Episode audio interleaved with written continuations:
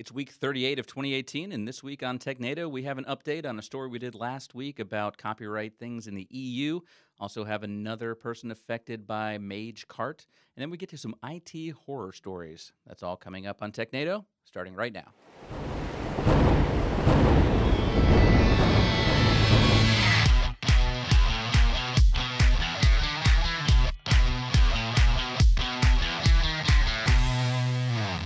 Hello and welcome to TechNado. I'm your host, Peter Van Rysdam, and we have a fun one for you today. And partly it's going to be really fun because we have Don Pezet here, who is usually here. So it's I- not really different. I brighten up the day, don't I? You, you really do. Yeah. yeah, it's, it's bright out today as well, and it's uh, probably that's probably why. So, um, yeah, we've got some some cool stuff today. We're going to talk about some news. Then we also have some IT horror stories that we're going to jump to as well. But let's go ahead and get right to the news today, and uh, and we'll get to the horror stories in a little bit. Then, so we got the first one up here. There it is. Uh, our first story. Uh, it's actually a little bit of a uh, callback to last week. So last week we talked about some new regula- regulations that were coming uh, in the EU that uh, were moving through Parliament. I guess you'd say they weren't finalized yet, but it it had to deal with copyright issues and uh, takedown notices and things like that, and how that process might change for sites like YouTube um, in the future. So uh, this was a, uh, a story that I saw, and it's the Electronic Found or Electronic Frontier Foundation (EFF.org), and they have uh, their takedown story uh, Hall of Shame here.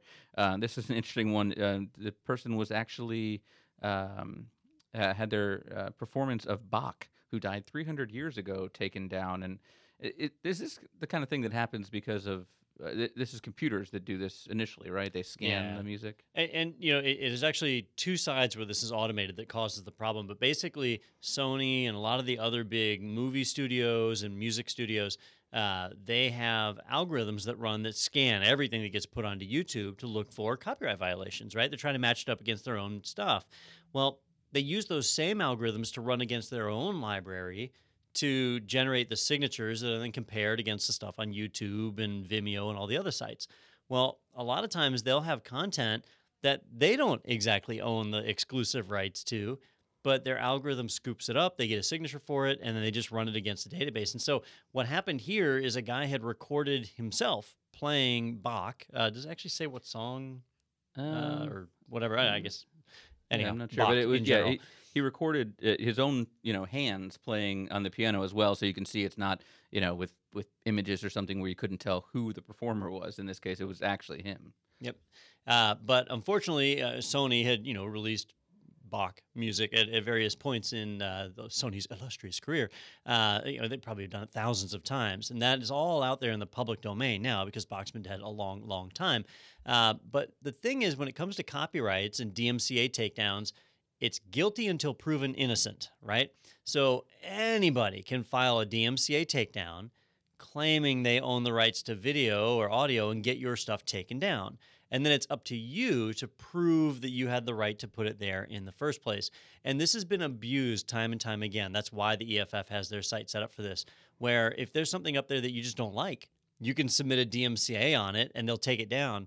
And then whoever put it up in the first place has to come back and prove they have ownership. Well, I'm sure nine times out of 10, they just don't bother and move on, and you just successfully got something removed. It's like a And, and I don't think they read the reports half the time. I bet their first inclination is just to yeah, hit no because this guy responded with, uh, you know, you can you can uh, appeal the decision basically. So he responded saying, "This is my own performance of Bach, who died 300 years ago. I own all the rights." And Sony rejected that response. So to me, anyone that that was actually reading that would say, "Oh, yeah, you're right. Let me uh, let me pull back th- our objection." But I'm thinking uh, a bot probably uh, reads the results and just blanketly uh, rejects them all because it wasn't until it was posted online and people started talking about it that Sony actually backtracked and said, "You're right. We don't own Bach's works." Yeah, and you know this kind of stuff's been going on for a while with not just YouTube and Vimeo, but other websites as well. Uh, anybody who puts content online, you can get a DMCA takedown notice if you're not careful, uh, or even if you are careful. you- You're like this guy; he wasn't doing anything wrong, and he got one. Uh, it is an unfortunate circumstance, and a lot of what's going on in the EU is just going to make this worse in coming time. Because now we're going to start seeing this stuff happen at the moment of uploading. So while you're trying to upload the content, it's going to get blocked right away. Uh, people like Google are going to be responsible for applying these filters as opposed to Sony doing it themselves or third parties doing it.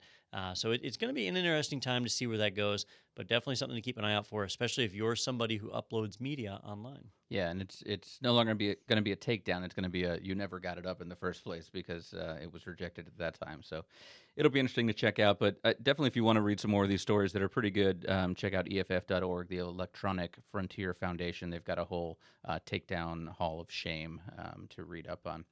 All right. Well, we have uh, this is actually kind of another continuing story from uh, from last week and, and previous weeks uh, because this this all kind of still relates back to um, what originally happened with Ticketmaster and it's happened to a lot of other sites now. Uh, this over on TechCrunch.com. Hackers stole credit uh, credit cards in Newegg data breach. Newegg, obviously very popular uh, electronic site and the latest to uh, fall victim to the, the, same thing we've seen time and time again. Yeah, and the sad part here is it's the the same organization that did the attack, and they use the same technique as the other ones. That basically they are uh, injecting code into the checkout page on these sites. And with Newegg, for a period a little bit longer than a month, there was this malicious code in their checkout web page, so that when you went to checkout, your credit card information was captured. So it's effectively a, a, a virtual skimmer, like you know the credit card skimmers at gas stations it was like that, except in the virtual shopping cart. And it all ties back to these companies where they have plugins and other things on the checkout page that weakens their security. Now, I made the comment this morning. Uh, I was talking with a, colleague of mine, uh, and I said, I really wish they would release more details of these attacks because how are companies supposed to look and see, like, could, could I be affected? Now we've got Ticketmaster, British Airways, and Newegg there's probably tons of, of small companies out there that are compromised the same way. I have no idea, right? Um, and somebody pointed out to me that if I would uh, read the article a little better, uh, they give a link in here to Risk IQ. And Risk IQ is one of the companies that was reporting on this breach. And they actually did, if we hit this link here for according to the research, we can go to Risk IQ's website, and they actually provide a technical breakdown on how the breach occurred and what that code uh-huh. looks like. And that's really useful. If you have an online shopping cart, you can compare your page with some of the results that you're seeing here to get an idea if you've potentially been compromised like this, that, uh, you know, they're intercepting that data. But Risk IQ did a great job of breaking that down. Uh, if you want to read it, go to www.riskiq.com MageCart Newegg. Uh, MageCart is the code name assigned to the hacking group that's pulling this stuff off. Uh, and you can read all about it, and they give a really good breakdown of it. Uh, I was pleased to see that because I, I, I didn't get that with Ticketmaster or with British Airways. They just told us how the attack worked. Risk IQ did a really good job of writing that up. Yeah, and it's interesting because I was expecting that, oh, maybe we're just hearing about these people that had a breach at the same time as Ticketmaster and they're just finding out now. But uh, this this talks about this took place until September 18th. So, uh, you know, it, it's kind of inexcusable at this point that if you saw what happened with these other sites, you didn't go back and look at your own uh, site and your own shopping cart and say, do I have anything on this checkout page that's third party that I need to take a look at? Or need to take off the site probably. Well, you know, we see this. It was kind of the premise behind our DDoS webinar that we did a, a few weeks ago. A lot of companies get attacked and then they hide all the details. Either mm-hmm. they don't want the bad PR or they're engaged in litigation or something like that, and they don't share the details. And if we don't hear the details, how are we supposed to protect ourselves from it? So that was, that was why we did that DDoS webinar was to kind of share that with everybody. Here, here's what it looks like. Here's how you protect. Here's how you spot that. And you get that insider view. Well, here with what they were doing, uh, what Risk IQ did, is they share that with you. Like, here's what you need to look for. You need to look for an onload function. And if you see that, anytime the page loads, that function runs. And it might look legitimate, but in this case, it's doing a serialized array to gather the data that's being pumped in there and send that off. Uh, that's not normal code that should be on your checkout page. You can spot that, and now you know, well, now you know you've been compromised. You do need to figure out how somebody was able to modify your web page. So they've found some vulnerability in either a, a, theme or web application or something else on your site to be able to get in to change the page. But at least you can spot that. You should be monitoring for modifications to your website anyway, so that if any code changes on your website, you're immediately notified, uh, and and that helps to prevent these these types of uh, uh, well, it doesn't help to prevent them, but it helps to make sure that you're aware as soon as possible. Uh, basically, with Newegg, their shopping cart was modified and they didn't spot it for five weeks. Like it, it, within minutes, you should have a notification that a, a change happened to your code base. Uh, that did not happen here. Yeah, definitely respect the companies that get out in front of it at the beginning, put the whole story out there. Here's what happened. Here's what we're doing about it. Mhm. Um, you know, it it you know puts everything out, so it's not going to be trickling out over several news cycles. And uh, and the transparency, I think, is definitely respected. Uh, all right. Speaking of uh, well, not respected. Yeah. Let's go over to this article on ABC News, uh, abcnews.go.com. Uh, Amazon investigating allegations workers were paid for confidential data, deleting bad reviews. And uh, this was originally uh, some reporting that was done by the Wall Street Journal. They, of course, have a paywall on their site, and we do not pay. So uh, we came over here to ABC, and uh, yeah, this is this is pretty bad for the the world's largest. Are they the largest retailer now? Are they bigger than Walmart and I yeah, I, for the world's largest online retailer? Definitely the largest online that, retailer. yeah. We can certainly give them that. Uh, you know, this was surprising because it shows like a- as an organization like Amazon, they have some of the highest caliber security professionals on staff of any company in the world because they're an online only company. Their IT security team it's it's really like a a rock star list of people in that space. So it shows though that no matter how much security you put in place, inside threats are typically the most damaging. And in this case, it looks like employees who had legitimate need to access the data, you know, people that, work with that data, were turning around and accepting bribes either to remove bad reviews, which, you know, that didn't really bother me all that much. I just kind of assumed that stuff happened anyway. I, I assume most of the reviews on Amazon are fake. So that, that really didn't impact me. But then to leak customer data, right? So you can have like the most secure database servers in the world, but when the people who have legitimate access to those databases are taking the data and turning around and selling it online, that's much harder to prevent. So this is more of a data exfiltration type attack, uh, you know, kind of like Edward Snowden, Hmm. where he was a military contractor, he had secret clearance, he had legitimate need to access that data. He just shuttled it off with them and then uh, chucked it online. So that's really what Amazon is up against. Now, I did see numerous times where they're saying Amazon is investigating allegations. So they're not coming out and saying, yes, this happened yet. Uh, so more details, I imagine, will emerge, but it will certainly be a black eye for them. Um, not really any different than a company having credit card skimmers. If you think about it, Target had malware on their point of sale systems capturing credit card data for months. Millions of people lost their their their uh, credit card data. Uh, or they didn't lose it; they inadvertently shared it with uh, unauthorized third parties. And if you look at Target today, they're doing just fine. Yeah. Right. So you know, a breach like this, I don't think is really going to affect them. But I hope it does open people's eyes to say, look, we do need to pay attention to insider threats. That you could always have an internal employee that leaks the data. Yeah, and there's a lot of companies out there that, that rely on sales from Amazon, and so I think uh, depending on what comes out of this, there uh, a lot of litigation that's going to happen of um, people that can claim unfair practices or uh, look for lost sales, maybe that, that they didn't get. You know, you mentioned the other companies. Uh, I, I did see where um, they weren't selling this data like just on the dark web to hackers or whatever. Uh, they were selling this data to people who are reselling on Amazon's website to try and give them a competitive advantage. So all of this was about people getting a competitive advantage, removing bad reviews so that a product sells, understanding customers they can market to to pitch them towards that product. Like that's really what it was all about. So of all the people to leak to, it, at least it was people that just want to make money and not Yeah. necessarily do damage. Uh, you know, we'll, we'll see where it all goes. Yeah, and I'm imagining that the people that did uh, make the decision to buy that data will probably uh, be removed for violating terms of service as well. So uh, we'll see We should some hope. little shakeup. yeah, we, we should hope If not, that sends a whole different message. exactly. we encourage your entrepreneurial spirit.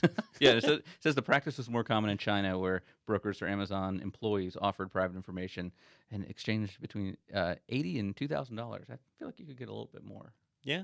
Well, I guess it depends on what your uh, living wage is where you're at. That's a fair point. Maybe that's a lot of money. That's a fair point. All right. Well, I teased a little bit uh, in the introduction here that we had some horror stories to share, and uh, it was, so it was IT Professionals Day. Was this week? What was it? Last Tuesday? I don't know.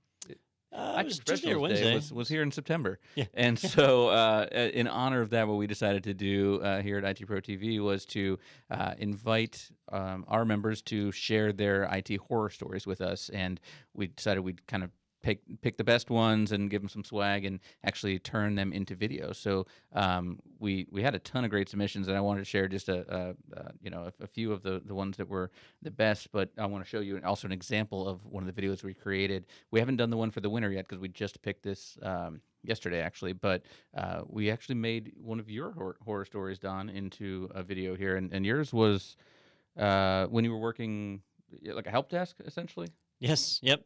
So, uh, so my, my story, we, we tried to come up with fun ones that were, uh, as, as an IT worker, I think we've all experienced the, the crazy end user, uh, where mine was that we, we had a guy call the help desk and he said that all his icons were gone. Now, at this company, we had a terminal server farm. Uh, it, it, used to be Citrix. We'd moved over to Microsoft Terminal Services.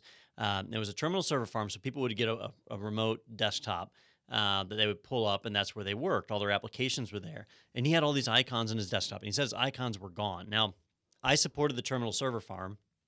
There were 12 servers in there, if I remember. Let's not give it away.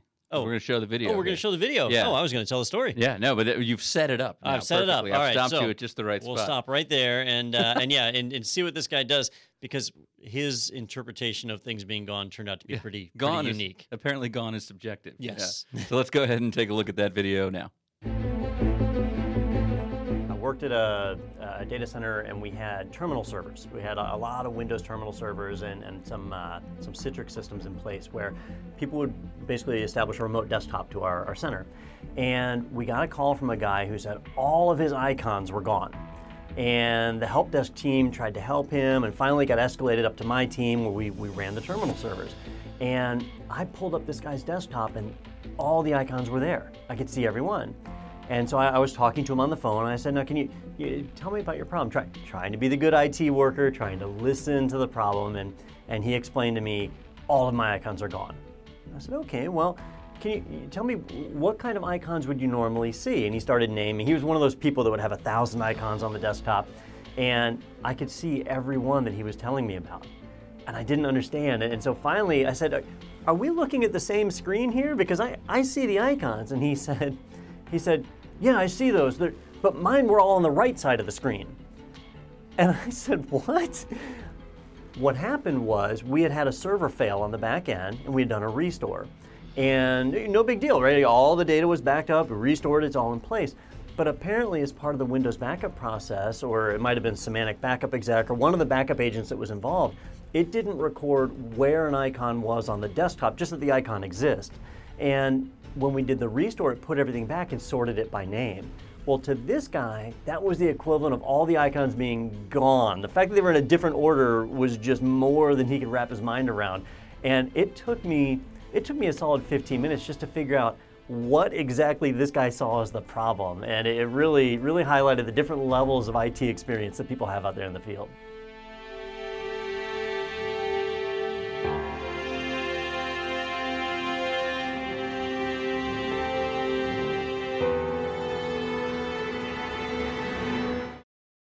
That was definitely a facepalm uh, kind of moment there, but uh, uh, we had some some other good ones here. So let me let me go ahead and read off a few of these, and uh, we'll get your take on them, Don. So you haven't heard these yet, correct? I haven't. I, I have no idea who the winner is, and right, I, I've only heard a handful. All right, I, and we're we're just going to do first names here as well because you know.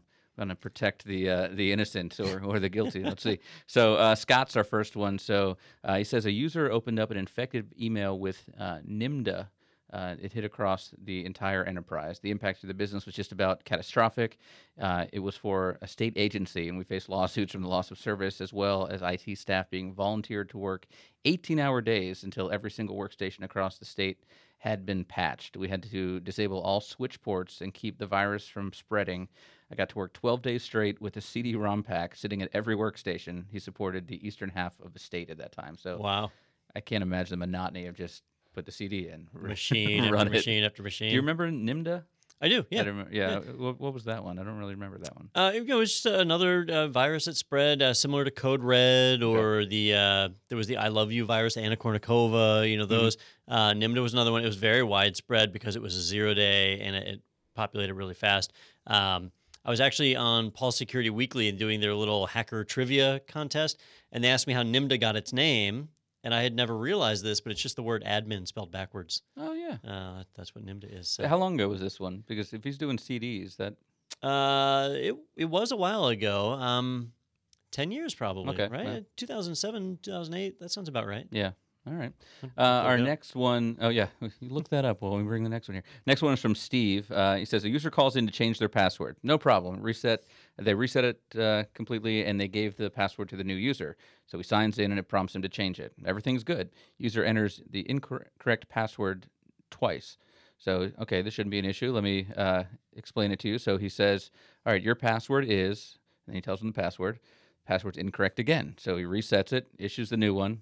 And uh, so after many times, he hears the user sound out the password Y O U R. So he was actually typing in your password is, Nice. and uh, kindly interrupted the user and started laughing. So uh, I think we've all dealt with stuff like that. I've had before. I've had similar experiences where you tell somebody their password has a space in it and they type S P A C E. Uh, yeah, that's they, some people, especially if they're new to computers or they don't know, they take things a little too literally Yeah, sometimes. B as in boy. So you, you type the whole B as in boy. Yeah. Uh, all right. Next one here um, from William. One evening, I was sitting at my desk, pretty normal shift, and then all of a sudden, darkness. Power went out, and our building uh, has all the servers. Their UPS did not function properly and affected the entire company. Not a fun day at all. And that is why. How, how, how do you test a UPS? Because when you need it, you Yeah. need it. So is there a process for doing that? yeah, you just yank the power plug out of the back. So you just do that like on a Sunday night or something Sure. on a on a downtime. You know, you usually set some kind of a, a routine or a maintenance schedule for it. Uh, I've seen places where they, they cut the circuit breaker to do it. Mhm. Uh, so you can actually simulate on a large scale. But on a small scale, you can usually just unplug it. Some UPSs actually have where you can flip them to battery power right from the unit. And most of them will actually do cycle tests on their own. Uh, you know, once a day or once a week, they'll shift over just briefly. So you'll get a red light or something if Yeah. if a test failed. Yep, and then you get notified, and, and even the cheap UPSs do that today. Depending on how old that story is, though, they didn't always do that, and you could certainly have one that, that didn't work. I usually hear that story more around like a generator, where the generator doesn't trigger like it's supposed to, and the UPSs run out of battery, and they find out, you know, if you have a generator, a lot of people will get it installed and it's working perfect on day one, and you don't realize that you've got to run a generator like once a week, once every other week at least. Otherwise, the fuel starts to collect, and and then it won't it won't crank. So uh, you know, generators have to be maintained and and uh, you know, taken care of. Yeah, you can't just wait for that storm for that to Yeah. to uh, start But up. that would stink to think that you're protected, and then all of a sudden you lose power and you're just and out. You're done. Yeah. All right. This next one's from Joshua. Uh, I was 18 years old, just graduated uh, from my IT networking school. Uh, I get to my first duty station, and my boss is trying to implement VSS between two 6500 series Cisco switches. She wants me to help her. Line by line, I went through Cisco CLI looking at the configs. I spent two days, 16 hours doing this. Finally, the day came and we were going to implement it. So, task one notify management. We're going to take down the internal network for two hours. Task two shut down the old switches. Wrong. I didn't save the old config and there were no backups. First week on the job, network admin failed. Needless to say, every time I touch a new network, the first thing I implement is the network backups. Yeah, and you know the, the sad part is on I've, I've worked on a number of switches. HP is like this. If you work on HP ProCurve switches, they don't save by default, and so you get in there and you make config changes, you make modifications, and everything's running fine. And then you cut power to them, and when they come back up, they've lost all their changes. Right? They're not saved. Uh, Juniper, Cisco routers, you got to remember to save the running config. Otherwise, you'll lose it when you reboot. And if you don't have a backup and you wipe it, you know that if you're moving to new switches, that's one thing. But if you're having to roll back because of a problem, you've lost your safety net at that Yeah. point, and that you get that sinking feeling like, Like, oh, no, I, I just ruined something. Uh, and I, I, uh, I always try and learn from other people's mistakes, right? And Yeah. and but it happens sometimes, especially when you're new on the job. Well, that's what great. What's great about these stories too is that each of them kind of has a lesson that you can take away from it. I know they're funny, but at the same time, you go, "Oh yeah, well you should have done this or this." I mean, you know, you can't you can't predict the power's going to go out, but you Mhm. can predict whether or not your UPS works and, Sure. and your generator works. So, just all these kinds of things. All right, next up here from Doug. Uh, it was July 24th, my birthday. So now, if you know a Doug, It was a dark and stormy 24th. night. Yeah, and he's really setting the scene here. It's great. uh, I think the year was 2002. Uh, I was a relatively new support analyst at the IT service desk for a home improvement company. That morning, a vendor plugged their laptop into the company network, which is scary in and of itself to have a vendor do that, uh, only to unleash the SQL slammer virus into our Ah. network. The whole data center was brought to its knees and the network was shut down. That meant that we lost our remote access tools that we used to help stores. We spent that part of uh, that day and part of the next telling stores that they had to call us in to uh, they had to call in to help um, for help on what to do, and we had to give them our password so they could log into the Unix systems with our credentials to correct the issues that they were having. That was scary. Probably 100 people had my password till I was able to change it the next day, but it was the only way that we could think of to help the stores complete the sales that they were trying to process. So you've got the stores relying back on the corporate network to Yeah. process the sales. What do you so, do? Yeah. so I, there's two takes on this. You know, one, when you have a network outage, you, you're, you're having a disaster, right? And you have to go into uh, business resumption, disaster recovery mode. Business resumption, you just need to get the business resumed, get it working, get it where you can do what you need to do, uh, and you do whatever it takes. And in his case, sharing out his password that that was the solution. So I, I certainly don't blame him for that. It's not what you want, but uh, it does show that they didn't have a plan in place. They didn't say like if this ever happened, what would occur? And if they had planned for it, they could have said, you know what, we'll have a separate credential that's assigned to each store manager or something so that they can get in and take care of this and avoid it. I, I bet there was a big lessons learned out of that one. Yeah. And, uh, and you know, they came up with a procedure, but that, that does show the importance of doing disaster recovery planning. Yeah. I bet you'll like this one. This is an AWS related one. So this is from uh, Lewis. It says Amazon Web Services had to uh, had to take the hardware that they were supporting uh, one of their instances down for maintenance, and they said, "quote Anything stored on ethereal storage will not be retained," or something to that effect. And uh, I was told to reboot our instance in AWS so that we would stop getting the error message in email. At this time, I was and still am in many ways an AWS noob, so I right clicked the EC2 instance and clicked reboot waiting, waiting, and then once it came back on, I went uh, into the uh, slash uh, opt directory, and everything was gone. Had effectively deleted the cluster master deployment server for Splunk environment, and later realized they had no backup of the system. They spent two weeks rebuilding and configuring the instance of Splunk uh, to bring it back to working order. You know, that's a challenge with cloud deployments if you don't understand, like, um, and, and AWS doesn't do this anymore, but they used to default to using this ephemeral storage, uh, is what it's called. And ephemeral storage is tied to the hardware you're on. So if your instance moves to a different set of hardware, it gets wiped out. Anytime you stop your instance, that gets wiped out. If you just reboot, though, it's normally fine unless the hardware underneath is failing and Amazon takes that time to move you to another piece of hardware. So there's really one mistake here, and that is they stored critical data on ephemeral storage, which is not what it's designed for. So today, when you spin up an EC2 instance, it defaults to the Elastic Block backed storage, the EBS, and uh, and so that that's not a problem. Your data does get retained. But in the early days of the cloud, and this is did he say a date? This is probably a while Uh, ago. Didn't say a date. No. Yeah, because now like the ephemeral storage doesn't even show up by default. You have to purposefully mount it. Like you have to intentionally do it. Um, but uh, in the original days of AWS, it wasn't like that. It, it did show up by default, and a lot of people did use it. So if you deployed and didn't realize that get, gets wiped out, you could lose some serious data. So I, I, feel for them. Uh, you know, that's a, a mistake that's easy enough to make, but it, does show backups could have saved the day. And by the way, I said ethereal storage because that's what is written here. So I'm assuming that was a spell check thing. You said it's called what? Ephemeral? Ephemeral. All right. We'll go with that one. Yeah, it's all the same. I knew what he meant. All right. Uh, let's see. Uh, this next one I like. Um, Casey says, while upgrading to a new load balancer, I unplugged the old one and plugged the new one in, but the load balancer was sandwiched between two cluster servers twice its size. So when the new load balancer didn't make, uh, didn't take the new configs, there wasn't enough space for my hand to get the network unplugged. So I had to pull out the entire load balancer to get the cable unplugged.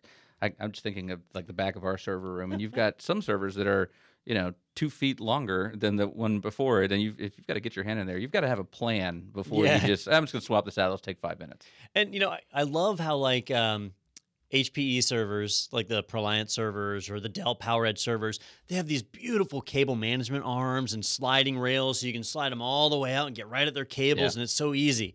And then you get like a Cisco switch or uh, you know a, a Juniper firewall, and it's a freaking nightmare. you have to you have to try and unscrew it, and it, it only goes six inches deep instead of being three foot deep like a server would be. It, it is really hard, um, especially those RJ45 Yeah, I was gonna Uh, say we have those those video routers here, is based on what we do, and we actually have that tool to be able to get those cables out because I mean it, it's a 40 by 40 switch, uh, router, and if you need to get the cable in the middle, it's just not going to happen because you have to spin and remove it. Are there tools for for other There cables? like aren't. this? uh, No. So RJ45 connectors have that little tab on top. oh, yeah. And so you got to press the tab down to pull it out, and you just can't do that with the tool. So there are different types of connectors that I've seen, like little paddle connectors and stuff that are designed to, to fix that, but they're not very common. They're, they're pretty rare. So normally you're going to see people with regular connectors that it's hard to get at. So you've got to plan for that. If you're using those types of devices, you have to leave gaps in your rack. Plenty of people don't. Yeah. And you end up with, I mean, it it's painful if you try and just like jam a long stick in there to hit the tab. It takes Yeah. forever. That's probably not the best practice. I'm not sure. All right, I love this story. This one's from Margaret. This is definitely one of like the top three that it came down to. Uh, they say, all right, help desk call about a network laser printer issue. So they asked the user to open the printer, and they were walking them through the procedure to clean the high voltage wire in the bottom of the printer. She was getting uh, a long black streak on her printouts. So I asked her to power off the printer and first and locate the tweezers uh, with felt mounted on the inside of the printer. Then she screamed at the top of her lungs and dropped the phone, and then silence. So I think we're all assuming we forgot that unplug part of this because we're calling this the high voltage cable. So I thought she had electrocuted herself upon touching that high voltage wire. Nope, uh, no immediate answers and silence. Then hysterical laughter. She found the problem. A small gecko lizard had crawled inside the Ah. printer to get warm and was resting on that wire. She removed it and offered to send it to me. Uh, and I envisioned receiving a dead lizard in the mail, and I politely declined and told her no, no worries. And she said, "Not a problem. I'll fax him to you." Uh, and so I'm picturing it, her trying to put the lizard through the fax machine, and then she put the little dead guy on her copy machine, printed a silhouette, and then put that picture through her fax machine. I kept that gecko silhouette as a picture at my workstation for many, many years. It makes me laugh. So Nice. Yeah. That's that's frightening. The uh, the corona wire inside of a printer uh, it carries a pretty strong charge because this has to put the I can never remember if it's a negative or a positive charge it puts where the ink would normally go on the paper to draw the toner over to it. Uh, it can shock the hell out of you if you're not careful, and it usually disables the moment you open a printer. So that's why I was wondering, like, even if she left it plugged in. When you open the printer, that wire gets disabled. It might still be really hot, but it shouldn't shock you. Yeah. But seeing an animal in a piece of equipment, that'll shock you every time. Yeah, definitely. All right, uh, I'll try to paraphrase this one because it's a really good story, but it's really long too. So uh, this is from Tim. Uh, first day on a new job, June of 2017. Uh, started normal, um, but he gets to the office and he sees that on the login book that his boss had signed in at 11 o'clock the previous night, which is definitely unusual. So uh, he was let in and soon discovered that uh, there had been a heavy rain the night before and the server room uh, had leaked. Uh, and it was covering the MDF in water, which is not medium density fiberboard. That is uh, main distribution for fiber. main distribution for fiber. Covered that in water as well as the server rack, and everything was down. Uh, so got a quick update. Uh, they, they met with uh, the facilities department and started drying the floors and things. Uh, and they were using standard hair dryers uh, with the cases open to go ahead, go ahead and try to dry out everything they could. Uh, after a full day of drying and cleaning the equipment, uh, they began to reassemble the network and test power for each device. Much to their surprise, all the servers came up except for one of the dual power supplies in their file print server, which is pretty darn impressive. Um, we keep moving on to the core switches and MDF switches, hoping for the same luck. It wasn't to be.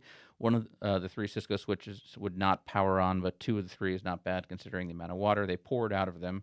Uh, once we had the switches in the rack, we connected the key personnel to the network uh, and were able to get stuff going. So it was basically a week that they were uh, in and out of, of connection. But it brings up an interesting thing because we had recently an employee who I don't know how it happened, but he spilled an entire bottle of water on his laptop. Um, there's a lot of stories about what happened. Just don't believe what you hear out there. But the problem he had, according to uh, what Nate, our, our IT guy here, says, and, and what you've told me, is when he tried to power it back on to see if it would turn on. So the, the thing is, it can get wet, but just not with power, right? Yeah, you know, most most electronics, water won't hurt them. I mean, if there's other stuff in the water, it will, but but normal water won't really hurt electronics unless electricity is present. So you could get it wet, and as long as it dries completely, it'll power back on. The problem is today, so many electronics, like laptops, have batteries in them that are not removable. Right. So take my MacBook. The battery is in there. It's hardwired. So no matter what I do, it's got power applied to it. It used to be that if I got water on a laptop, I could yank the battery out real quick and know that Mhm. power was completely removed. And then you let it dry. And when I say let it dry, I mean it might take a couple of days to to dry out. Uh, in Florida, it's really nice. You can stick it on the dashboard of your car, and within a day, Yeah. it'll be fine. Except for the humidity. Uh, yeah. well, on your car, usually the sun will bake it. That's true, Uh, yeah. I mean, I've heard of people putting them in the oven, which is not good for well much. Yes. But uh, uh, you know, whatever you can do to get all the moisture out of there. Microwave, right? Uh, yeah, microwave is definitely a great idea. Did- Quick. Did you see that April Fool's joke about how the you can charge your the, yeah. iPhone. Yes. Do not do that. It do does that. not work. Yeah. Um, the problem though are, are like cell phones though, where, where the battery is just in there. You can't. If you hold the power button for ten seconds, it'll power off, but it's never actually powered off, Yeah. and and so it The dies. damage is done by then anyway in 10 seconds. Network gear is actually built to be a lot more resilient because it can push a lot more power. So they usually build circuits in there. You might blow a fuse or something, and then they cut off. But if you power it back on while it's still wet, you're in trouble. The other thing though is even if it does dry, once it's gotten wet, a lot of times there's a film that's on circuit boards, and that film gets removed by the water. You're definitely gonna have a shorter lifetime for that piece of equipment. So I would never rely upon hardware that had gotten wet. And it doesn't even necessarily have to be straight up water. It could just be humidity in the air. Excess humidity in the air can cause more damage in a lot of cases than actual water because water comes and goes, but the humidity floats around a while Yeah. uh, and can really get in there. All right, so we're, we're down to the top three now. These are the, the top three stories uh, that we that we chose from here. So this one's from Tina. Uh, as a student technician, I once got a call to service a staff member's laptop. Imagine walking into a room and getting smacked in the nose with the smell of wet sock, bo, and dead animal. I held my breath. The laptop in question would turn on, but the fan wasn't running, which probably was causing it to overheat. No problem. We'll take a look inside and send it to Dell if it's a faulty fan. I bring the laptop back into the tech office to disassemble. What's terrible is I could still smell the uh, wet sock BO dead animal even after leaving their office. Removing the back panel filled our technician's area with a toxic smell and revealed a motherboard caked with so much cat hair that it had clogged the heatsink and fan. We sent the laptop to Dell and they sent us a new one under warranty. They probably threw the thing away when Yeah. it came in because that's disgusting. So that, that was one we definitely were like, I, we kind of want to create a video I- with, with the with the cat hair. I'm surprised they covered it under warranty because it seems like that would go under improper use and care, right? Yeah, well, maybe they removed all the cat hair, and put it back on, and then sent it to Yeah, if it Dell. was convincing enough, yeah. Yeah. all right, next one uh, from Hector. This is great. Uh, I had a remote user come to my office because we were doing major changes. We are going from one domain to another, and he wanted to make sure everything went smooth and wanted me to check for other issues. While the computer was booting up, I see a bunch of lines on the screen and was like, "What was that?" He mentioned that he didn't know and they won't go away. I'm like, okay, well, you might have a faulty screen. So when the computer booted and was on the Windows login screen on Windows 7, I see a lot of scribble and it looks like signatures. So he looked at me and said, Yeah, I signed the form on my computer, but it won't go away. I think it's a software issue and I don't know how to get rid of it. I touch the screen and I feel the texture on the screen, and sure enough, he had signed the screen with a pen multiple times. I tried to keep my composure and try not to laugh or make him feel bad and just told him, Looks like you wrote on your screen with a pen. Uh, he looks at me a little embarrassed, to which I just grabbed the disinfecting wipe and cleaned all the ink off the screen. And after he left, played many scenarios in my head, like he probably signed the screen multiple times, but uh, because the digital form kept telling him that there was no signature. That's funny. Yeah, I mean, even if it was a touch screen, you know, pulling out a pen and writing on your screen, that how can anyone think that that's that's I- right? I, mean, again, if you're not if you're not well versed in computers, maybe uh, I don't know. We had this problem when we moved from mainframes to regular computers that you'd ask somebody to reboot, and they were so trained in the dummy terminal way. Uh, where you would just turn the monitor off and turn it on again. Hmm. You'd tell somebody to reboot their computer, and they would turn the monitor off and turn it back on, and they'd say, "Yep, I rebooted," Yeah. but you know the computer didn't reboot. So people, people just have different experience levels, I guess. I I guess so. All right, our last one, and this is our winner. It's actually from Ellen Adams, and um, what's funny is these these were all submitted on Facebook, so I know it, it says Ellen Adams, but it was Ellen's husband who used his wife's account. Uh, I can't remember his name off the top of my head, but that's what I've got here. So um, when we make the video of this, we'll we'll it's get a the really right name. good story when they have to hide their identity behind their wife. Yeah, yeah. All right. It says, I swear, as unbelievable as this sounds, this is a first-hand true story. I had driven 100 plus miles to repair a printer. As I was reassembling the printer, I could not find a little but crucial plastic part. So I'm looking all around the table I was working on, under the table, and an adult, it specifies an adult lady, walked by. She asked me what I was looking for, and I told her, oh, it's a little tiny piece of plastic. She proceeded to spit it out of her mouth into her hand and asked me if this was it. It was. When I called the company to tell them I could not complete the repair because the user had eaten the part, they thought I was being a smart aleck. Uh, no, that was the truth, and I swear it's the truth and the whole truth and nothing but the truth. Wow. There, there's so many things to unpack with that story of why Yeah. someone would pick up a plastic piece and say, "Well, that looks delicious." Huh. But uh, And then she had damaged it enough that he couldn't install it, or he just so. said no. It's yeah, that, that's been- my hope that he. Uh, uh I'm not. I'm not doing that. But yeah, hundred mile round trip uh, to go and, and deal with with that is just simply Yeah. disgusting. But it's going to make for a great video. And, and- well, and, and that really shows how times have changed, right? Like printers now are just commodity items. I would never drive 100 Oh, yeah. miles to change a printer. In fact, uh, if I go to a printer and it's got a problem other than loading paper, I'm probably just going to buy a new one. Yeah. You say, "Is it out of ink?" No, and just replace the printer. It, Yeah. comes, it comes with new ink anyway. It's cheaper than buying new ink. Isn't that sad? It like is. It, it is cheaper Yeah. to buy a new printer. Uh, all right, maybe maybe not some of the nice laser network ones and all that, but uh, but yeah, the, the old days of servicing rollers and all that, you only do that on the really expensive um, uh, commercial grade printers. Yeah. yeah, most printers. It's, it's not like it used to be. Well, those were some fantastic, disgusting, and horrible stories, uh, and we thank all of the users that submitted them. And uh, that's actually going to do it for us this week on the TechNado. We do have a couple things to let you know about. Uh, let's first of all go ahead and bring up the webinars page here. Uh, we've got um, some webinars coming up in October. We don't actually have those um, listed on here yet, but we just had this one today, the top five DevOps blunders. And I know you're saying, well, that doesn't help me because I missed it. But uh, in the next couple of days here, probably Monday and Tuesday of the week that you're uh, seeing this, uh, we're going to go ahead and get that recording up. So if you missed it, you can go back and, and watch it. And that was a pretty cool one. Who, who- who was the target audience of this webinar? Is it is it people? Me. It was developers. Okay. It was It was. Perfect. Uh, the, the target audience were developers who were being thrown into the DevOps role. Okay. Uh, but even sysadmins can benefit from watching it, especially if you're being thrown into the DevOps world as well. Uh, there's a lot of cloud security in there, so it was it was a good webinar. Just five mistakes that we make over and over and over again. Uh, Justin did the show with me, and he's a developer, and it was funny because at the end of the at the end of the webinar, he told me, he said, Don. I've made every one of those mistakes. and so it's just, you know, five really common things. Chance to learn from other people's mistakes instead of doing them yourself. Yeah, well, that's that's kind of the theme for today. Is here's a bunch of horrible stories, and here's how they can help you not do these horrible things yourself. Though I don't know how you stop someone from eating a piece of your printer. Yeah. That's not really something that uh, I guess just keep it all together. Um, and we also want to let you know about uh, a special offer. Uh, check it out over at go.itpro.tv slash technado. Uh, you can get 30% off your IT Pro TV subscription uh, for the lifetime of your subscription. So as long as you continue re- to renew, you get that great deal. Um, and if you have a team and want to request a demo, it's a great place to do that as well. We've got great pricing uh, for teams and some special features that, that teams can take advantage of to collaborate uh, with each other. So go ahead and check that out over at that website. And Don, that's that's all we got. You got anything else?